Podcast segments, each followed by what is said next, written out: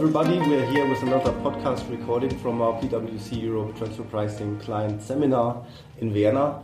My name is Christoph Richter. I'm a senior manager of our TP team in Nuremberg in Germany. And with me I have Richard Heemstra from our Dutch TP team. And maybe Richard, uh, you can just say a few words about yourself. Yeah, my name is uh, Richard Heemstra. I'm uh, working in uh, in the Netherlands in the Amsterdam office of uh, PwC in the transfer pricing uh, practice. I've been an international tax advisor already for over 20 years, and yeah, now working in in transfer pricing and focusing a lot on technology and data analytics. Thanks. And yeah, you just did a, a workshop on data and analytics and, and, showed a tool to the participants. Um, based on, on Power BI and, and using available data from various sources. Maybe you could just give a, a quick overview, um, a, a, verbal overview without seeing the tool actually, but um, what what can we do with the tool? What can the clients do with the tool by, by using existing data actually? So let, me tell you a bit about this uh, tool uh, we, we created, um, or it's a, it's a way of, uh, of, of approaching uh, uh, risk assessments around transfer pricing. So this is uh, something we are using in um, in the audit of tax, but it can also be used in, in cases to defend um, in discussions, dispute resolutions with tax authorities or APAs or things like that, showing that the um, that, that your uh, TP outcomes are aligned with value creation, as, uh, as they say in BEPS. So this tool is um, is using uh, several uh, types of information, and uh, the key thing about it is showing um, uh, that your um, transfer prices are within certain bandwidth, but also that your substance is aligned with with your profit allocation around the globe. Mm-hmm. And the idea is not to use uh, or not to start with the most detailed data you have available. So start with readily available data, starting off with, for instance, the consolidated uh, financial statements of the group, mm-hmm. uh, adding to it uh, a high level functional analysis, which you would typically find also in a uh, master file. Knowing what are the key entities in the group who uh, owning the IP, what are the key service arrangement within the group, so basically, what you can depict on a PowerPoint, like a, group structure, flows, uh, where typically things are going, and if you combine that with your uh, financial, uh, consolidated financial data, basically you can already um, see, see, or depict what, what are the flows or what should be or approximately all the, the financial uh, income, where, where, where do the costs of, of the uh, consolidated P&L land, uh, where does the revenue come in, and those type of things. So you can already have a nice overview of, of the flows within a group. Mm-hmm. And basically, what you can then do is add additional data to it, uh, which is, for instance, the table one uh, from uh, uh CBCR data. Mm-hmm. So then you have a better view of okay, well, what is uh, the, the, revenues in each country, what are the um, people in, in each country. Um, and you also have table two, which actually shows you all the entities um, and uh, the type of functions in there. Mm-hmm. And that that type that that function table of table two you can link to your high level functional analysis. And basically, that's why you, how you yeah depict your whole transfer pricing uh, structure and combine it with financial information. Mm-hmm. So that's already quite valuable uh, insights, and it's actually insights which tax authorities also have um, based yeah. on the, the filed information. Yeah. So maybe that's uh, a rather technical question, but um, I, I, guess could be interesting to see how, what the effort is to really get the data in. So I, I understand Power BI is sort of sitting on top of Excel or somehow linked to Excel, and then I, I could assume that you're using some kind of export data from your ERP system, or you uh, actually have the country by country reporting data in some kind of Excel format. So can you easily drag it into the Power BI tool? Yeah, so it's the Power BI tool itself is, is more or less the logic how you combine certain information with one another, mm-hmm. and showing it in, in yeah physically uh, visually attractive uh, uh, overviews, which are quite uh, yeah convincing of uh, give you a convincing picture of your of your structure. The uh, the, the data itself is actually stored in quite simplistic uh, tables. So it's like the, CBCR data is, is really the, the CBCR data as you would file it in table one Mm-hmm. and table two. And the same applies to all the fi- financial data. And if you have more detailed uh, people data, which is also a very key element in, in, in making this tool really valuable, to have more data than just CBCR data, but to have the, the full people uh, overview with people by function and, uh, and level. Uh, and then um, basically what the tool does, what, the, what it Power BI happens is, is connecting functions with your value chain. So that's the that's the logic you set up. So you connect, say, if um, in your people uh, file, uh, people are, for instance, named uh, engineer, and in your value chain you, you call it R and D. Then you have to set a connection there, saying, okay, R and D is equal to uh, engineering, for instance. And those type of connections you create, and then you can really show, okay, what is the value uh, or the profit attributable to the R and D functions, whether that are those are the routine functions versus the uh, residual uh, profit uh, earners, and you can connect the people attached to it based on their functional level. So this is actually what, what CBCR data, the way the OECD and tax authorities um, uh, are typically approaching this is, is dividing profit um, by employee, for instance, showing okay that shouldn't be too high or that shouldn't be uh, over average or that that's an indication for some risk. Um, we all know that, that it is too simplistic uh, to look at it that way because there's significant people functions, key decision takers. But if you have that data on that level, knowing the, the, the, people, you can actually say, okay, no, we're not doing it over total employees, but we're doing it over the, the people who are really relevant to certain functions and, and decision uh, makers. So it's um, so that that's the way you approach it, and it gives you a lot more nuance to um, to a simplistic CBCR analysis. Although it starts with that type of uh, data, and you, you just add more levels to it, and then you can go yeah as deep as you want, but you can also keep it quite comprehensible and, and, and simplistic, uh, but but still very yeah, insightful. And I think it's the key thing about this tool is to make uh, transfer pricing um, yeah insightful f- for both the tax department, but also the more broader finance community, or even uh, beyond that, showing uh, more what, what your financial performance is around the world. So even you can use these type of um, insights also in your um, uh, financial statements. So if you want to be more transparent about your tax contribution, this is also information where you, what you can use uh, in that respect. hmm Yeah, I, I remember from the workshop that one of the participants asked whether um, you have seen instances where this kind of visualization was actually the the format that was provided to the tax authorities. So, do you think that something like that could uh, become reality in, in the future? Um, yeah, I think it, it, it definitely is reality uh, already today. So um, whenever I go into um, into A- APA type of negotiations with tax authorities, I always try to to bring dashboards with them to convince authorities of certain profit allocations and and substance uh, along that. And it always makes uh, much more convincing uh, story if you if you have yeah, graphics. Uh, people are yeah, visual uh, sells better than um, just words or uh, or uh, yeah or text. So that's. Uh, so, so I, I really uh, believe in, in this way of, of reporting. If we look around us, the whole world becomes more visual. It should all be in, in yeah, like one at a glance. You should get a, a good feel of, view of, of, of what the, the other person is is trying to tell you. And yeah, this this type of reporting, um, yeah, I think uh, also transfer pricing should go that direction, and uh, and this will definitely help, uh, yeah, bringing that uh, uh, a step further.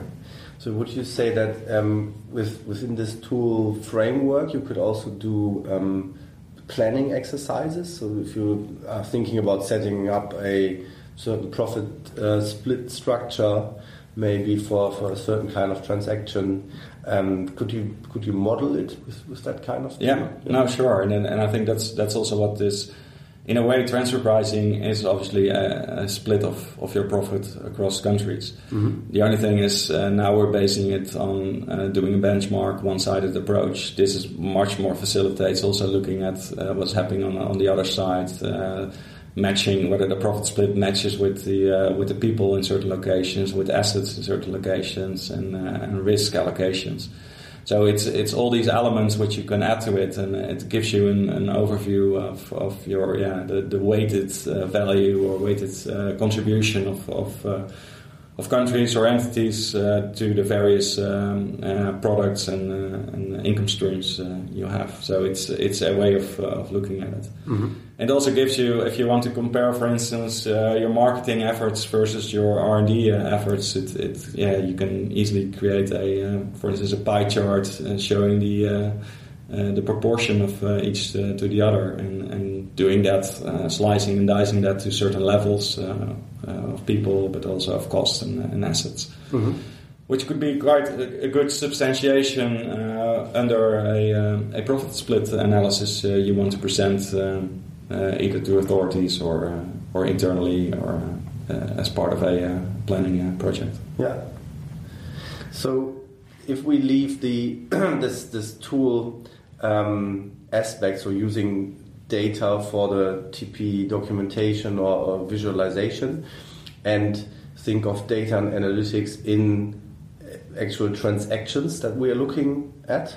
So if, if clients are actually using data and analytics in their um, value chain, um, we I think we see a lot of discussion there currently about what is the value of data, what is the value of the analytics, and my intuition is, or my, my feeling is that a lot of people put more emphasis on the analytics and rather less on the data.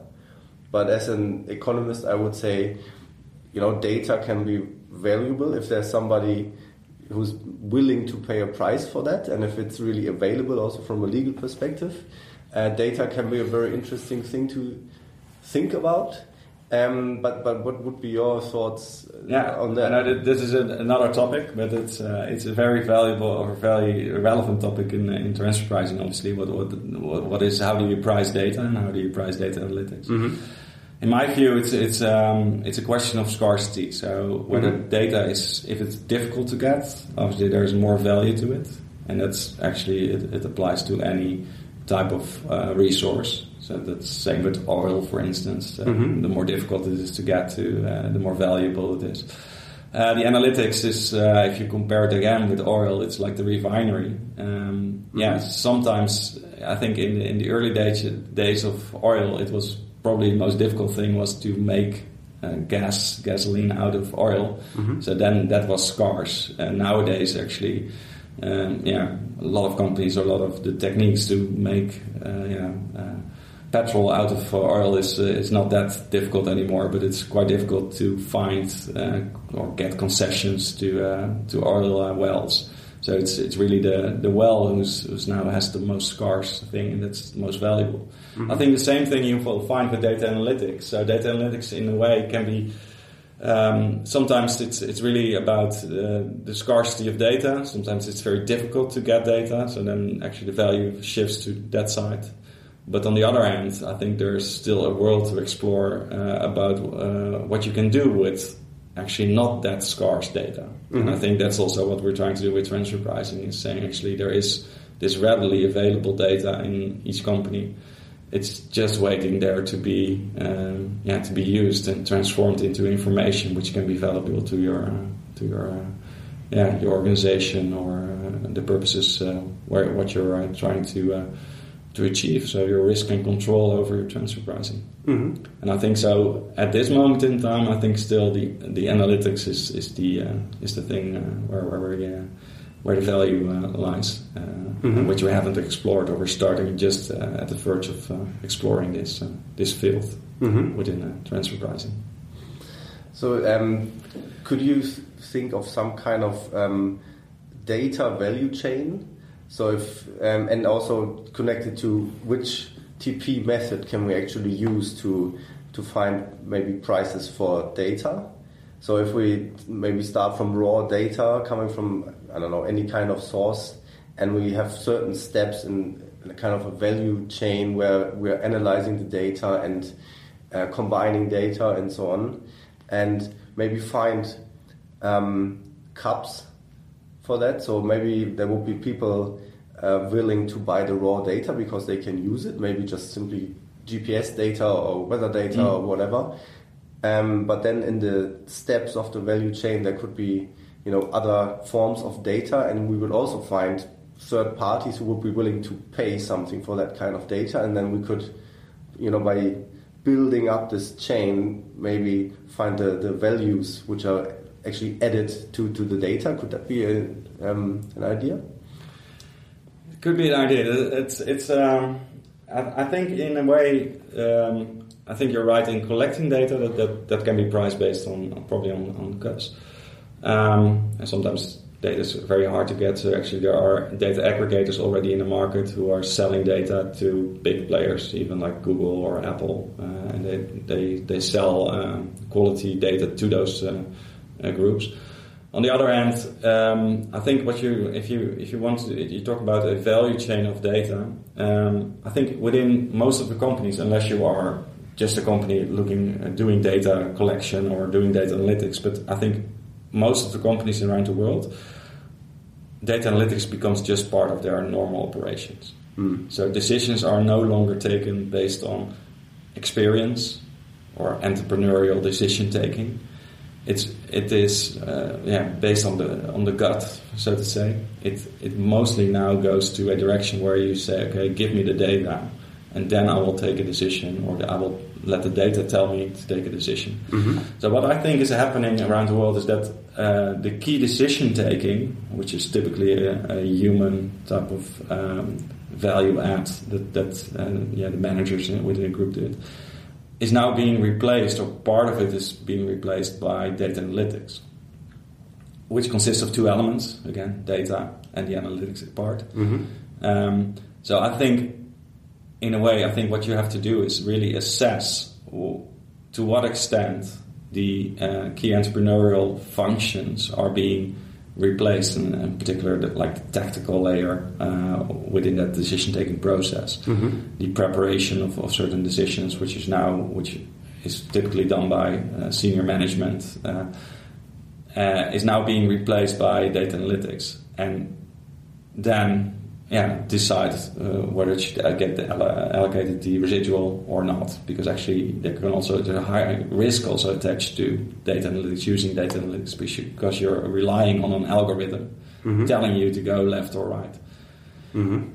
uh, which can be if, if, your algorithm doesn't work or it worked in 99 cases, but that just a one case is devastating. That's also what mm-hmm. you see with automated trading. Mm-hmm. If um, as long as the market uh, know, acts in a predictable way, it works all fine. But something, yeah, the black swan appears, mm-hmm. then actually those things don't work anymore. It's that type of risk taking, which is currently in the key entrepreneurial risk taking functions, can also be uh, seen to um, yeah, be re- being replaced uh, by data analytics. So in a way, I don't think there is a separate value chain for data analytics. I think it's just part of the existing value chain or mm-hmm. the existing way of to approach uh, yeah the the way we approach uh, uh, functional analysis. Mm-hmm. All right. So now we've been even a bit philosophical maybe at the end, but I, I guess that was really interesting and maybe um, we could have another podcast on that in, in the future. Sure. So um, thank you very much for, for your time and for those in, insights, Richard. And um, yeah. Thank you for having me. Have a nice day. Thank Thanks.